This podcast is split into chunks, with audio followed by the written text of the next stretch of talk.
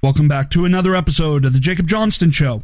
Okay, so before I get started here, I'm going to provide a little bit of a programming note because things are going to start changing uh, in 2021. All right, so while the audio version of this podcast is doing great, you know, the audience continues to grow. And with that, there's starting to be some additional revenue that is coming in. Hey, that's great. But when it comes to the video version of the show and putting it up on YouTube, it's getting hammered by the algorithm. And I've been testing YouTube's algorithm a little bit by going beyond the Jacob Johnston show video version and starting to live stream, you know, special events, especially with all of these hearings that is going on. And I've noticed that that's been getting beyond the YouTube algorithm and censorship. So starting next year, I'm going to be changing the name of the YouTube channel and being able to provide more content well beyond the podcast. All right. Although the audio version of the podcast is going to be the same, but there's going to be a separate podcast that's going to be able to provide you the ability to keep up with all the news and events if you want commentary uh, free. Yes, that's right commentary free news. Don't rely on other people telling you what to think other people said during special events. And I know that you can't stay, you know, glued to the TV watching everything that's going on. So I'm going to do my best to provide you all of the biggest events of the day in an audio version so that you can listen to it on the go and hear for yourself exactly what people said and how they said it. So there's going to be another podcast that is coming out. Right, and that podcast is going to mimic the name uh, that I'm choosing for the rebranding of the YouTube channel. Now, I don't know about what I'm going to do with Rumble and BitChute. I don't have that figured out yet because over there, the video version of the show is doing decent. Maybe not so much on BitChute, but on Rumble, I've only been on there for a couple of weeks and it's already starting to grow. And at the rate of its growth, it's going to overtake what's taking me several years to build up on the YouTube channel. So, just to let you know, yes, the YouTube channel is going to be rebranded. It's going to have a new name, but it's still going to host the Jacob Johnston show, but it's also going to be hosting a lot of other content. And because I'm going to be adding in all that other content, having it labeled the Jacob Johnston show may not be accurate anymore. And so I'm looking to expand beyond me and I'm hoping to grow and to eventually be able to bring on additional personalities in order to help provide more value to you. All right. So that's some of the programming notes here. Now, even though I'm going to be taking a break, I'm going to be keeping up with the news. You can follow me on Parler and you can follow me on MeWe. If you must, you can follow me on Facebook and Twitter as well at Johnston Show. Okay, so I believe that covers everything as far as the programming notes up front. Now let's go ahead and dive right on into it. So, as you know, the Georgia runoff elections are coming up. And yes, I'm going to get to everything that's going on with Trump and the litigations a little bit later on in the show. And I'm going to have to use some euphemisms while I do so in order to get past the YouTube censorship and algorithms, okay? So uh, it's not that I'm trying to downplay what's going on, it's that I'm just having to choose my words carefully so YouTube doesn't ban yet another video. Which, okay, I'm just going to provide this little frustration. So I've been producing video versions of the show uh, as well as the audio version. And usually when I do video, I just take the audio out, and you know the drill. But when it comes down to it, you're not seeing the video version of the show on YouTube because YouTube is banning them, restricting them, taking them down because I dare mention what they deem is not okay to mention, which is the truth. You know, they're engaged in full fledged censorship in order to push through this election and hoping that by making sure no one knows what's going on, that they'll just accept a Biden administration. And a Biden administration would have a title that has an asterisk by it if he manages to get through. Okay, so as you know, the Georgia runoff election is going on, and there's a lot of fight going on into that. And so, of course, because of the runoff election, they're still fighting over whether or not to do COVID relief. And as they're going through and do, thinking about the COVID aid package, you know, they're debating, they're going through trying to argue the numbers, and of course, they're delaying some more. Of course, the Democrats delayed any negotiations on COVID relief before the election, believing that the more people suffered, the better it would be for them in the election. Now, that didn't turn out to be true. The blue wave was actually a red wave in all areas except for one, and we all know why. But in any event, you know, the Democrats are now, I guess, sort of negotiating a little bit, but there's still a lot of stalling going on in COVID relief. Why? Because for some reason, even though the tactic failed in the 2020 election and at the general election, they think that if they just continue the tactic, it will lead to a successful uh, runoff election in Georgia. I don't know why, but that's it. And so they're going off and they're still trying to tie, you know, Trump to the pandemic as if it's all Trump's fault. And they're also taking a look at the current uh, state of the economy as the result of the pandemic. And they're taking a look at the jobless claims. So let's go ahead and take a look at how they're continuing to try and drive this narrative. It's 900,000 people that came for jobless claims for a first time today, trust me, those are in the United States. Steve is making this political. This is not political. When we have 13 million more people unemployed, it's not political. This is not the best recovery ever. It's far from it. It's one of the worst ever. And that's why Trump in 30 days will not be in office because he didn't know how to handle the pandemic. And that's just facts. Yes, they're still trying to push it. It's all Trump's fault, though whole Chinese virus is all Trump's fault. As if he had any control over uh, the outbreak in China and then how it spread across the world. Every country has been affected by COVID. We all know this. Right now they're trying to say, well, the jobless claims, all these people unemployed is due to Trump. No, Trump's not the one shutting down the economies. Trump's not the one going off and closing businesses. That's Democrats doing that. That's right. You got Democrats using the pandemic as an excuse to close down businesses, put people out of work, damage the economy, and then they have the audacity to turn around and blame Trump. Oh, it's Trump's fault that the Democrats closed down the economy. Now, of course, the Democrats don't want you to realize the difference between red states and blue states where red states are doing fairly well because they didn't shut down the economy. They have lower unemployment numbers, you know, as far as total numbers and as a percentage. Why? Because they didn't shoot themselves in the foot because of the pandemic. A pandemic involving a virus that has a nine, over 99% recovery rate. Right? But the Democrats did because they realized that inflicting maximum financial pain on people was a political strategy for the election. You know, because as long as the economy was going great, hey, Trump, there was nothing that they could have done to try and take out Trump. Right? Trump would have easily sailed through reelection. Now, technically, and my belief is he uh, still did, but, you know, we'll get to that later on in the show. Okay?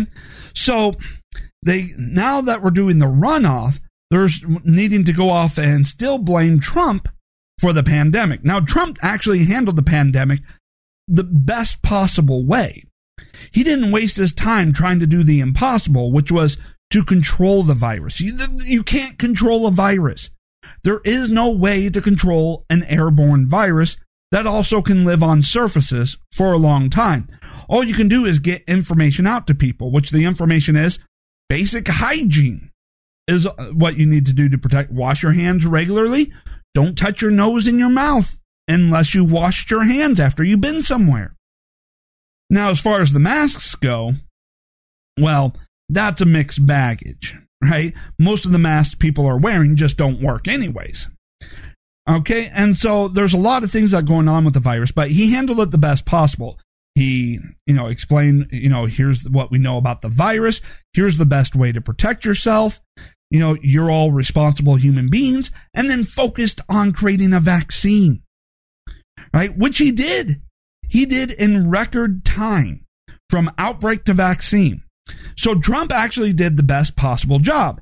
Now you're going off and going, well, over a quarter of a million people have died, you know, or maybe half a million people have died, whatever the numbers are, which we all know the numbers are inflated.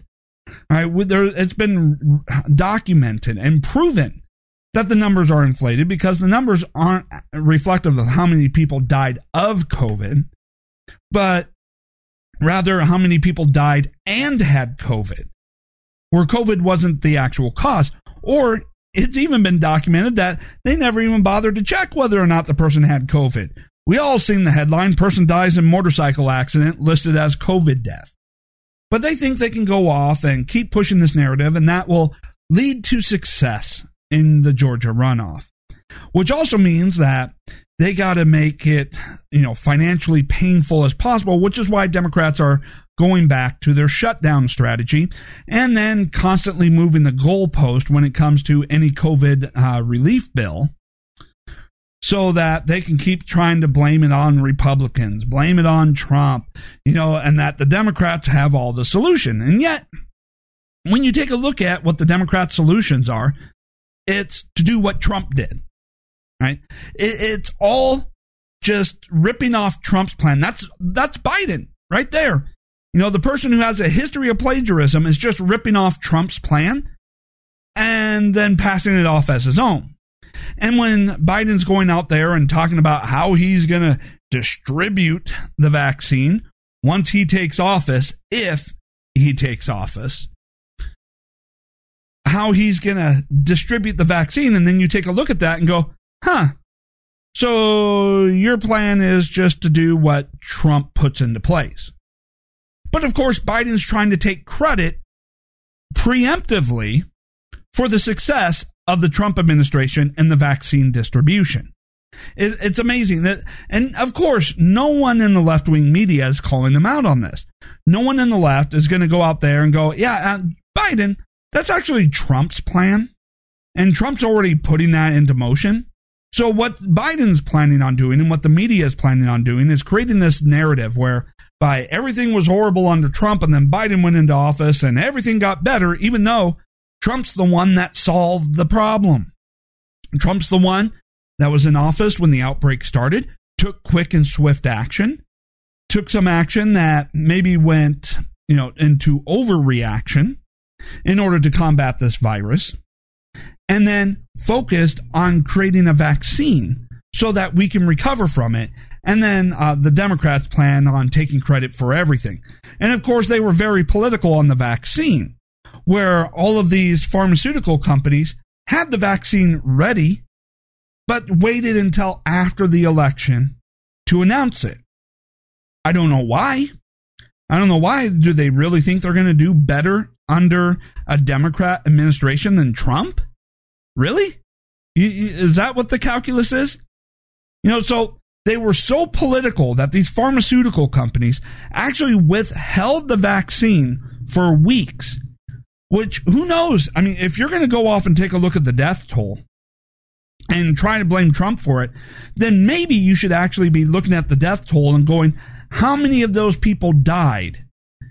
Or how many more people are going to die just because the pharmaceutical companies politically timed the release, held back the release of the vaccine just to try and target Trump and get Trump out of office.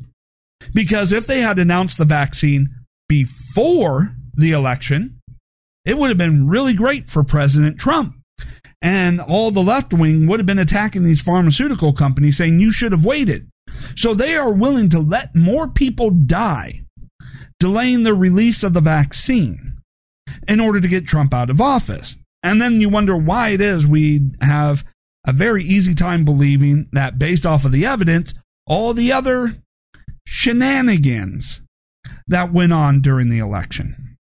It's really amazing. it, it is just sickening how they operate. Okay, now speaking of the COVID 19 release, I was listening uh, to Hill TV And yes, I go through and I take a look at all of the left wing outlets, but Hill TV has this one issue where I think they are kind of mixing off, you know, a very far leftist with someone who tries to be more moderate left. I mean, they're still leftist, but they're not completely crazy. Which is interesting because one of them is actually a big Bernie Sanders supporter. And yet, she can sound reasonable from time to time, and so could the guy. So it's on Rising. I can't really pronounce their name, so I'm not going to try. You know, so there, I was on Rising, and they were doing an analysis here, and it was very interesting. And I think there's a lot of grain tr- of truth to it. So let's go ahead and have a look and see what you think he right. understood so directly yes. that them not doing anything could be a real liability in Georgia. But he obviously sees that that is the case. And so that's why there was movement here. Not to mention, yesterday we talked about how, yeah, they all want to go home from, mm-hmm. for Christmas. So that's part of the leverage point. But apparently the big reason for the movement here is because he feels like they might lose in Georgia if they don't do anything. Well, there's two ways of reading this, Crystal. One is understanding that Mitch McConnell knew, knows now that direct payments are linked to electoral prospects. Two is where the hell were you before the presidential election? Uh, there's another way of reading this, which is that Mitch McConnell de- deliberately sabotaged Trump's election chances, which probably tells you everything you need to know about what McConnell actually cares about. So you can see it's obvious. Everybody knows this was an electoral liability, and Mitch McConnell apparently knows that. He's even in this case not willing to allow his ideology to get in the way of passing something which is going to help. And so so that wasn't there when Trump was trying to run for, was running for reelection. Yeah. And whenever he was asking him to do something, Mitch was the one. He never said anything about that one time. We covered those in and out, those checks debates, whenever he, they were going for 1.8 trillion. Now apparently he's seen the light. It's just incredible to see my thesis proven out directly that he did not only not care about Trump's election chances, but that in, in a way he basically sabotaged. You know what? This is what makes me mad is probably how right he is on there. And when you think about it, it's not just Mitch McConnell. I mean, I mean, take a look at the entire history of Trump's relationship with the rest of the Republican Party. You know, take a look at it just before the 2016 election, how the Republicans in both the House and the Senate turned their back on Trump, said, oh, yeah, he's not going to be able to win. We just got to try and do our best to save our majorities. And then Trump came into office. And then take a look at how much they resisted Trump and his plans and how much he had to hammer at them, how much he had to push at them in order for them to actually do a few things. And in the first year, first year and a half, what did they actually accomplish? Okay, they passed taxes. But Trump was trying to push them to do a lot more. Tried to do things like repealing Obamacare, which all the Republicans said that they were on board with during the election. They took a bunch of votes during the Obama administration, all voting to repeal Obamacare. But then they had to be forced to take a vote when it could actually do something, when it would be more than just a show vote. And we all know how that turned out. It failed. You know, the Republicans, you know, a lot of them, you know, reluctantly voted to repeal Obamacare. So they were lying to us throughout all these campaigns. So they were very reluctant to go through and repeal Obamacare. And they took, you know, a couple of Republicans who weren't going to be up for reelection for a very long time, hopefully to the point where everyone would forget about the vote and got them to go ahead, vote it down because, hey, they have six years to recover from that. And by then, no one will remember what they did. Okay. But then you go through and you realize that the Republicans also supported the Mueller probe. They supported the idea that let the Democrats investigate. Investigate all you want. Investigate. Investigate, you know, Russia probe this. And it gave them a bunch of excuses not to do anything. In fact, when you take a look at it, there was a lot of missed opportunities, especially when we controlled both the House and the Senate during those first two years. There was a lot of missed opportunities because the Republicans would not go along with the agenda, would not go along with what we, the American people, actually wanted, which was a lot of reform uh, that went on. Now, we still got a lot accomplished. And a lot of what we got accomplished was basically no thanks to the Republicans in the House and the Senate. Now, luckily, there's been a lot of new uh, Republicans that have been coming in, and while they're not in the majority, you know, people like Jim Jordan does give us hope for the future of the Republican Party. But I'm wondering if the Republican Party is just a lost cause, if they were ever really on our side, or if they were just Democrat light. You know, just there to pretend like there was a choice between the two visions, while, you know, maybe on the surface level they have some minor differences. But once you get below that, they're on board pretty much the same and that we're basically like in the Matrix, where we have the illusion of choice in the direction of this country, when in reality, both choices lead to pretty much the same identical outcome, just maybe with slightly less taxes. And we're supposed to feel good about all these judges that Mitch McConnell got to the federal bench. Really? How'd those judges work out so far? So far, they've just been making a bunch of excuses not to take action on all the evidence of irregularities, you know, to put it mildly for the YouTube censors. You know, so they've refused to take any action on all of the irregularities. Why is that? Well, you got some people going out there, and I can't confirm this, but some people are going out there and saying that They've heard some judges here and there talk about being afraid of the left wing riots if they actually overturn the election based off of the evidence. If they actually decide to rule on the side of democracy and protect the vote from the irregularities or the shenanigans, right? Again, YouTube censors. So if they were to overturn the election and rule on what the true election results are, that the left would just engage in domestic terrorism, and that's what they're afraid of. So basically, the left has been holding the country hostage, engaging in domestic terrorism all year long, threatening that if they did not get the outcome that they wanted, oh, they were going to burn down cities all across the country. And now that they got what they wanted, apparently, now they're calming down. Now they're not going to be burning down all the cities. But if the election gets overturned, because of all the shenanigans, well, then they're afraid of all the riots that would go on, even though Trump could put down those riots pretty darn quickly. Right? Because those aren't protected under the First Amendment. He could d- label it acts of domestic terrorism and then send in the federal troops. He could. Now, it's also because a lot of them have personal disdain for President Trump because, well, he doesn't go along with the establishment swamp rats of either party. So they just want him out of office so that they can get back to corruption in DC as business as usual. Instead of actually having to work for we the people. Because their donors, their special interest groups, which, and by and large, on both sides, have connection to being funded from foreign countries and entities, don't like Trump's policies. So, of course, they don't want him into office. So, yes, despite the shenanigans, we realize that there's probably a good chance that Biden's going to get away with it. I don't know why.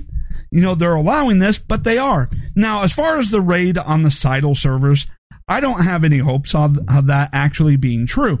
And I've been very skeptical about that reporting for a long time. I just figure, you know, we'll see what happens. And right now, I figure that if it actually happened, we would have known about it by now. They would have released it by now. So, you know, that that's all very, you know, interesting.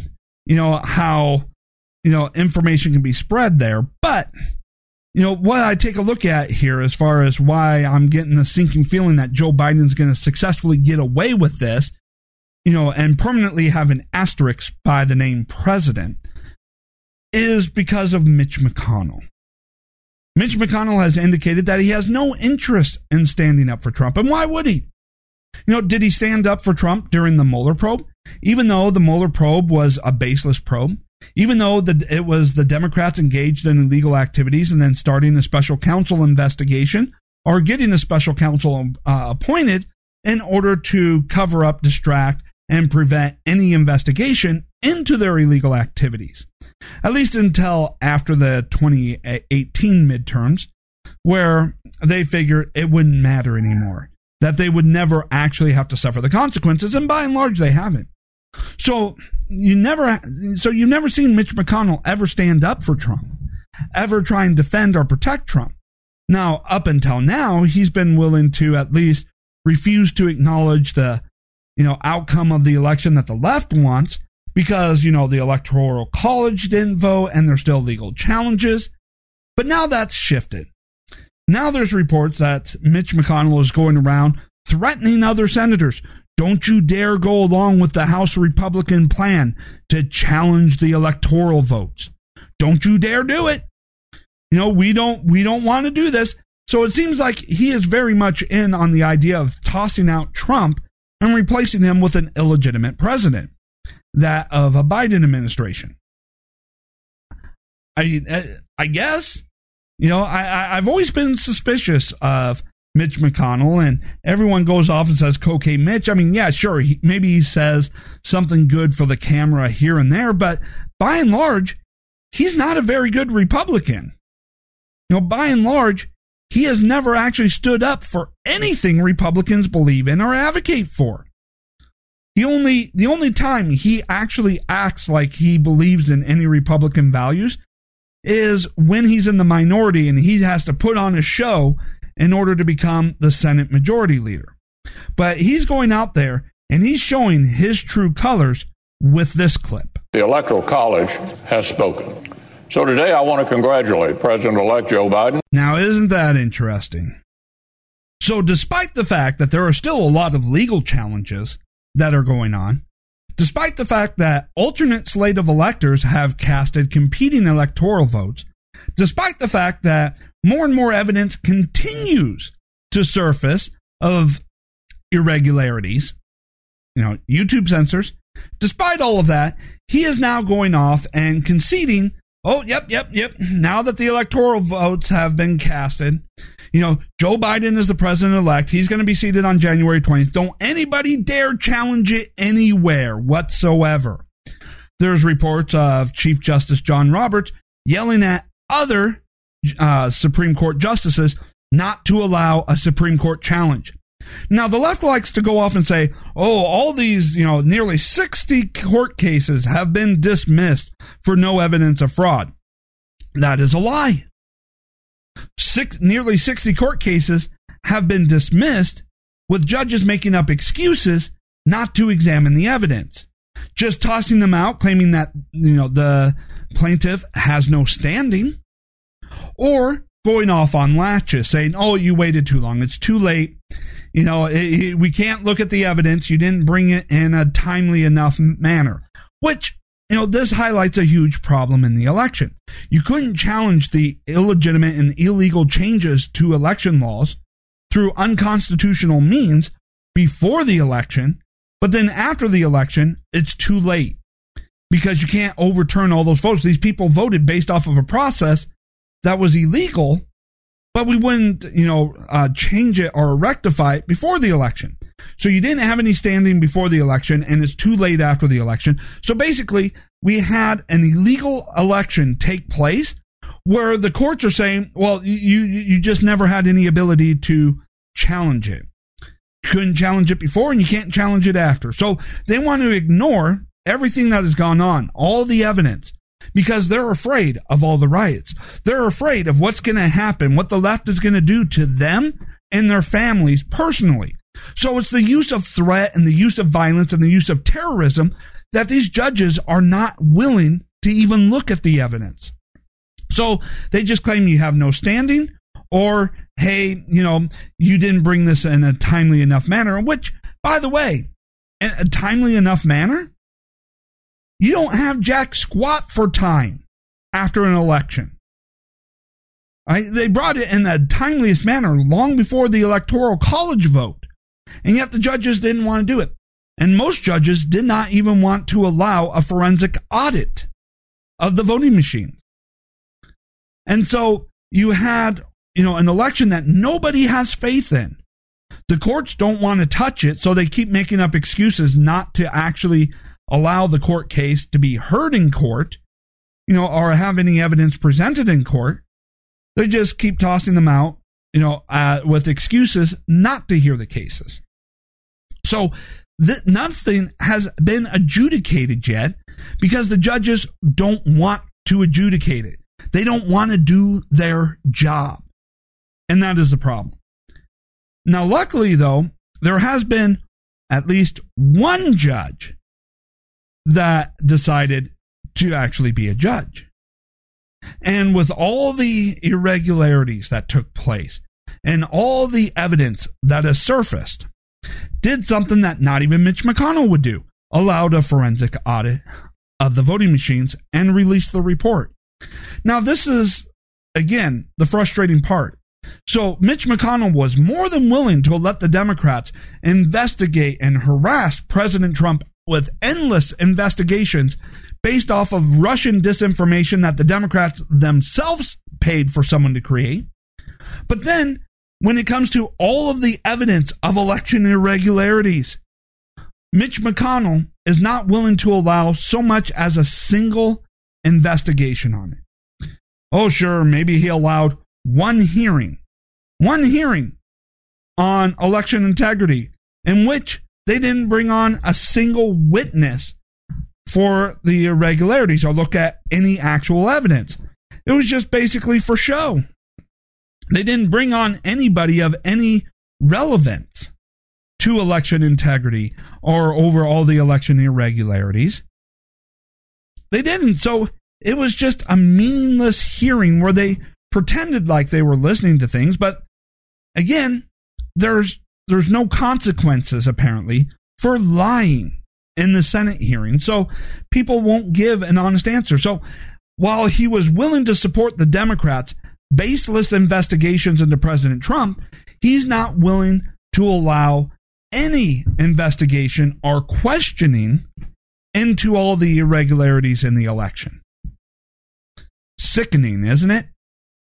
Sickening. It's almost like he's been working with the Democrats throughout the last four years to undermine President Trump every last opportunity. Now, as I've already alluded to, there was a actual forensic audit done on Dominion voting machines.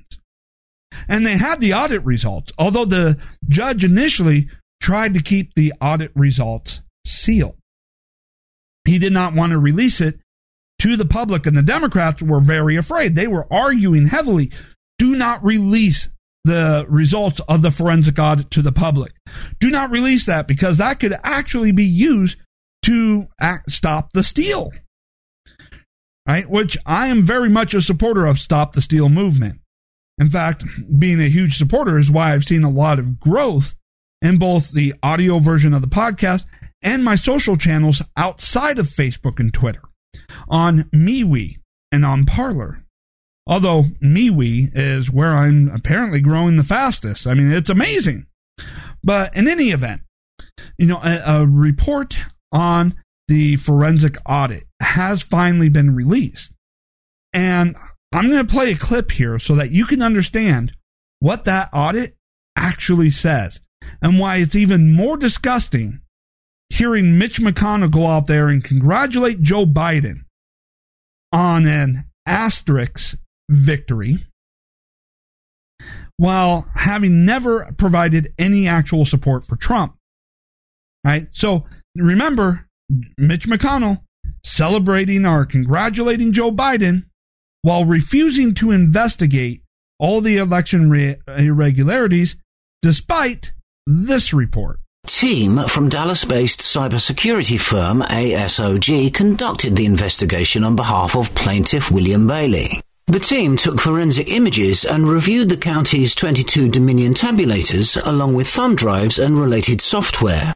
The audit revealed that of the 15,676 lines or events, there were a total of 10,667 critical errors stroke warnings or an over 68% error rate. ASOG concluded that the Dominion voting system intentionally generates an enormously high number of ballot errors. The electronic ballots are then transferred for adjudication. The intentional errors lead to bulk adjudication of ballots, with no oversight, no transparency, and no audit trail. More seriously, ASOG found that Antrim County's computer system maintains records of the adjudication process for previous elections, but records for the 2020 election were missing. The lack of records prevents any form of audit accountability, the report said we must conclude that the 2020 election cycle records have been manually removed. Well, well, well. Isn't that interesting?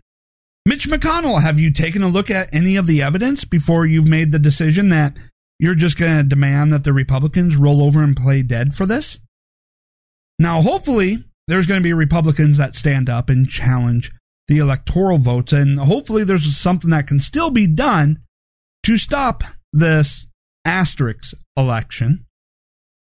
So let me go ahead and explain or break it down really quickly. So they did a forensic audit of the voting machines. They found out that in the voting system, there was a 68% error rate in its scanning or processing of ballots.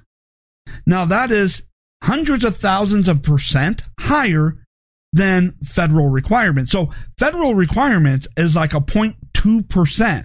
So these voting machines were not even in compliance with federal or state laws to be used. And you got to wonder, why were they used then? If they weren't even within federal compliance. But the error rates go off and provide an interesting thing because that then goes to adjudication. Right? So the ballot machines, you know, in scanning the ballots, kick out 68% of them as having errors are being flawed and had to go for manual adjudication. Well, what did we found out about the adjudication process? Okay, first off, there's no oversight, no accountability. No one gets to view that the adjudication is done correctly. It's all done in complete and total secrecy. Now, if you have been paying attention to the hearings and what has gone on, and all of the investigations that have taken place as far as the adjudication process, the adjudication process allows you to change the votes. So even if the software doesn't, you know, manually do it through the algorithm, the adjudication process can. Now, we still have our suspicions about the algorithms. In fact, uh, additional reports have found out that in those examining Dominion voting machines where they would feed in, you know, 100 ballots for Trump and then they would feed in 100 ballots for Trump. I mean, for Biden. You know, so 100 for Trump, 100 for Biden. The votes actually switch from Trump to Biden at about 2 or 3%, which, when you think about it, 2 to 3% is enough to overturn the results in each and every one of these swing states. You know, in Michigan, Pennsylvania, Georgia, Arizona. You know, that 3% switch. So we got that, you know, the switch in the voting machines themselves. But then it's the adjudication process. And we have seen lots of videos come off of people demonstrating the adjudication. And in fact, you got Dominion executives on video talking about the adjudication process where they can go ahead and go, well, you know, here's a ballot that has an error on it. We think they voted this way, so we're able to change the markings on the ballot, you know, change the ballot image to mark it for the votes that we think they intended for. So you could have with 68% error rate, which means these machines were never gonna were never supposed to be used because they don't meet anywhere near the standards needed in order to be used in an election.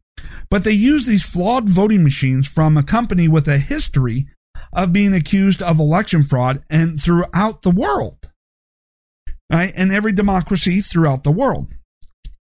So you got that, and then you got this adjudication process that allows you to manually switch the votes or change the voting image. And basically, with no accountability or oversight, you know, they can just say at, at any adjudication, they can just mark the ballots however they feel like. So if you put someone who is an activist in there, they can easily just manually switch the vote on the ballot images from Trump to Biden as often as they want or as often as they think they need. And think about this 68% error rate. Does that mean 68% of the ballots were manually reviewed through this adjudication process that allows you to change the ballot image to show the votes however you want? And when you take a look at that, then you got to wonder, well, why did they only switch Trump votes? Why didn't they try and rig uh, for the Republicans down ballot? And the simple answer to that is they just didn't have enough time. The, the, I mean, you could take a look at that and go, Trump won by such overwhelming margins that they didn't have time to do anything with the down ballots. The amount of time that they had was very limited. Now, we could talk about all the other things that they did in this election, all of the shenanigans that they did in this election. But the adjudication process left it open. Now, not only did it have a 68% error rate, to toss it to adjudication where they can change the ballot image to read however they want with absolutely no oversight or accountability, but they lost the original images. Right? So they still have the images saved from 2018, the original image and the adjudicated image. They still have copies of both of those from 2018. But in 2020, all the original images have been deleted. So all we have is the post adjudication image. Post adjudication, which was the image that they themselves created after they fixed the ballots which means there is no actual paper ballot to go back to to confirm what the actual original result is. You know, at least as far as the image goes. Because remember, when you take a look at this, they don't, a lot of these states, they don't have any identification. So you don't know what ballot was for what. Now you're going, well, they have the manual paper ballots. No, not really. No, no because they can easily destroy the original paper ballots and print off new ones. But in any event, a lot of these places don't even have original paper ballots for the people that voted in person. They just punched it on the screen, printed it out, and the study showed that 7% of only, excuse me, only 7% of the population noticed when the paper ballot printout was different than what they actually voted for on the machine. But as far as the mail in ballots, well, we also saw those videos where they were taking ballots and then filling in new ballots for them. What was going on there? We don't know. Now they're saying that they were transcribing them, that there was an error, and that they were curing the ballots in some fashion, although there was no oversight on that either. I mean, there is no trust. You had a bunch of partisan hacks, a bunch of partisan activists running the election, counting the votes, getting mad, you know, visibly mad, looking at the ballots and you know reviewing the ballots because they didn't like the way people were voting. They were being they were obviously trained to try and antagonize and create conflict with Republican poll watchers and poll and uh, challengers in order to antagonize them and then get them kicked out. So we have all these shenanigans. We have voting machines with 68% error rates, an adjudication process that allows them to change the votes however they want to, with absolutely no oversight. All of the poll watchers were across all these states were ejected at the same time, going through the same process, almost as if there was a coordinated effort that was pre planned in advance for what they were going to do in order to get away with these shenanigans. We got recounts that don't actually confirm any integrity. They just take what they are claiming to be the ballots and then recounting them. And if the recount doesn't match the original count, well, then they just report the original count as the recount from top down rather than bottom up, which is very interesting. So we have all of this, and then you wonder why we have no faith in the results of the election. Because we know what actually happened. They can't contain this no matter how much they try to censor it on YouTube, on Facebook, on Twitter. No matter how much they try to refuse to report it on even Fox News. The information has already gone out there. We already know what the results are. We already know who the true winner of this election is. Because if Biden was the true winner, there would be no problem doing an invest a forensic investigation over all the voting machines and of the mail-in ballots for ballot signatures which by the way you know we've already kind of touched on this whole they ch- illegally changed all of the election laws. So they had in order to get Biden as the victor they had to violate almost every election law on the books break the constitution while violating those laws have machines with a 68% error rate so that they could adjudicate them in order to get the results that they want. And even then, they barely pulled it off. And the only thing keeping Biden propped up at with the asterisks behind the or in front of the president elect title is the fact that nobody, you know, and um, nobody uh, in the uh, courts, no judge, and no one in the legislature is willing to stand up and defend democracy.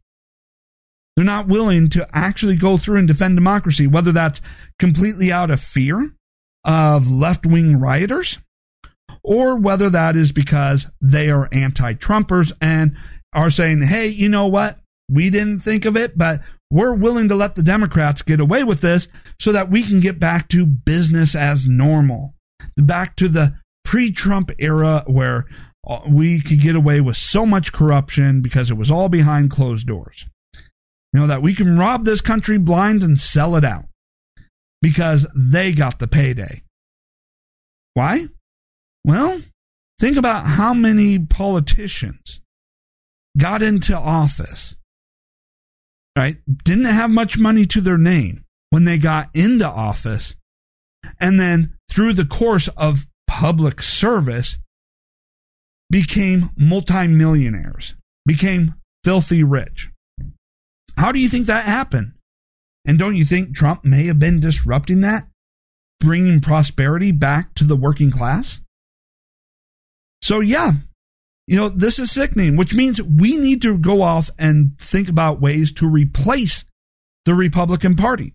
We need to figure out ways to crush the Democrats once and for all, yes, but we need to think about replacing all of these Republicans that did absolutely nothing while this election was being taken through shenanigans. You know, again, YouTube censors. So we need to start, you know, replacing the Republican Party. Now the question is, how are we going to do that? Because if they got away with all of this in this election, what are they going to do in the next election? What are they going to do to ensure that no matter how we vote, they, they, the establishment will always be safe, safe in power.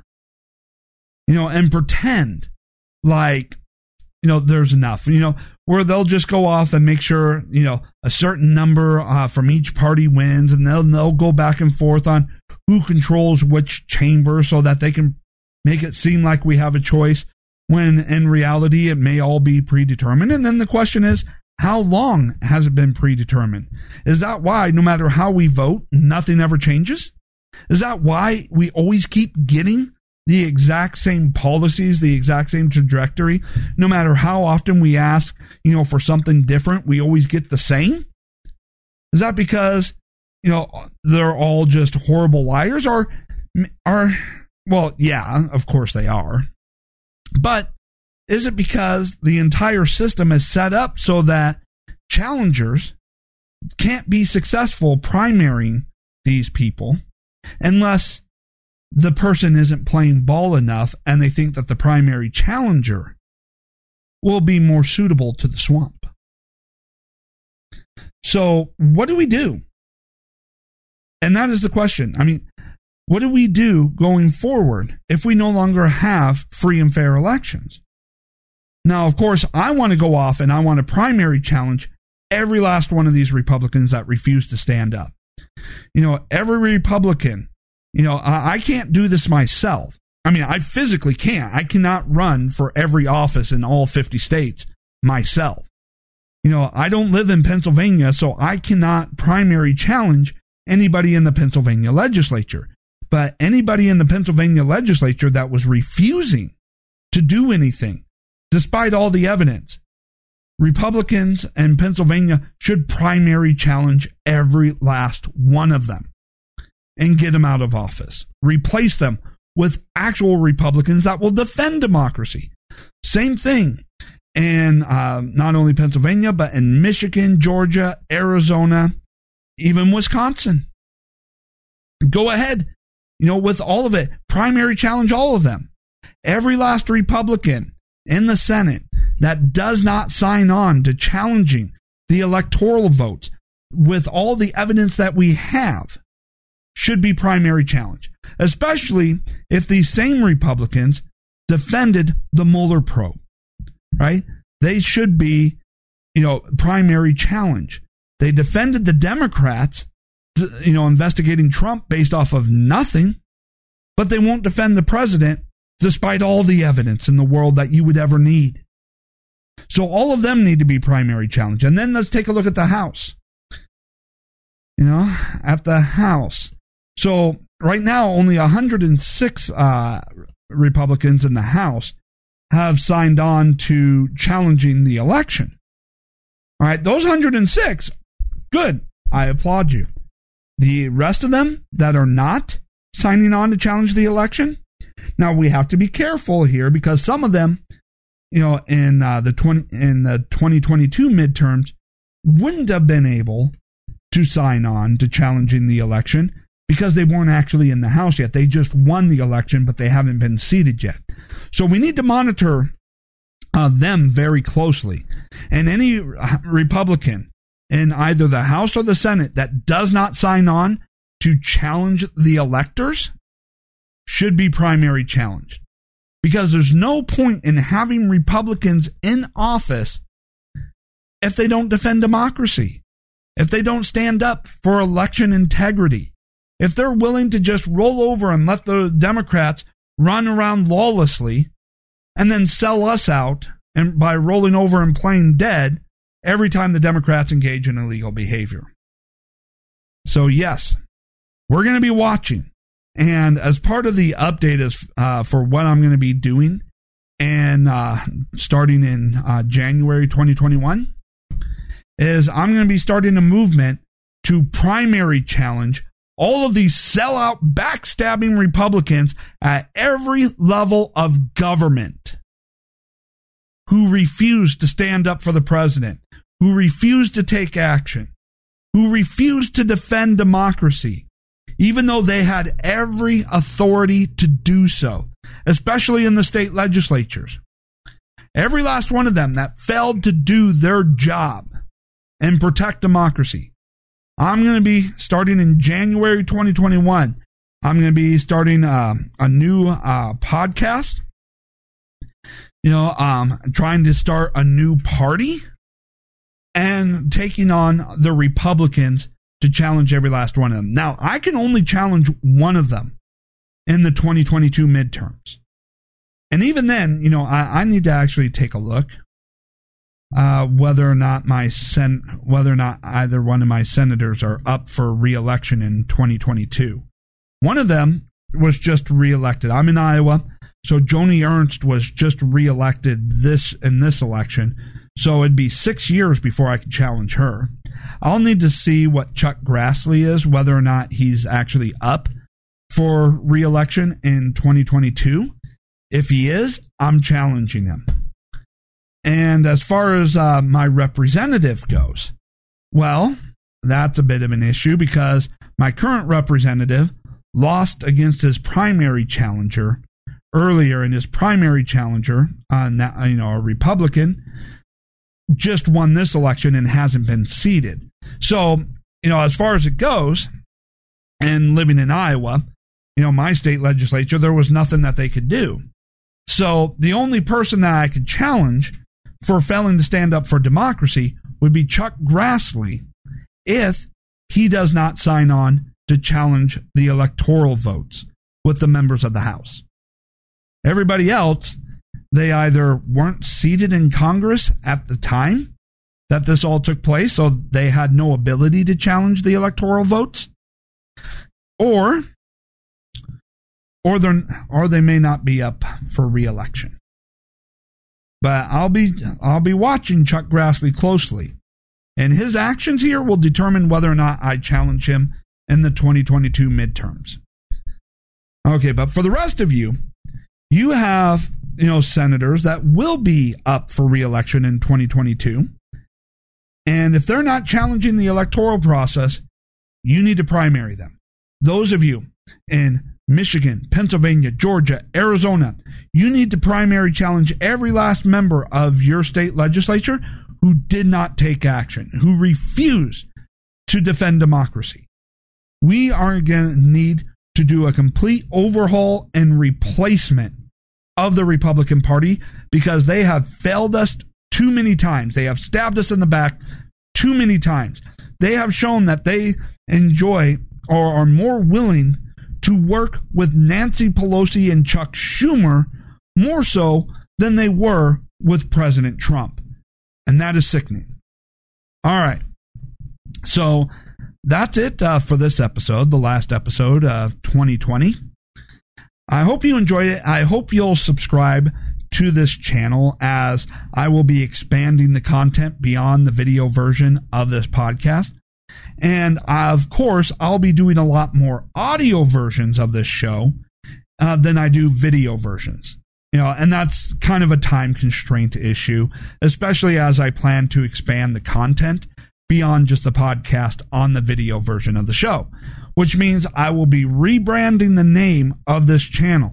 So in 2021, if all of a sudden you see a channel that you do not recognize, it's probably this one, the rebranded name and the new logos and you know all of that good stuff.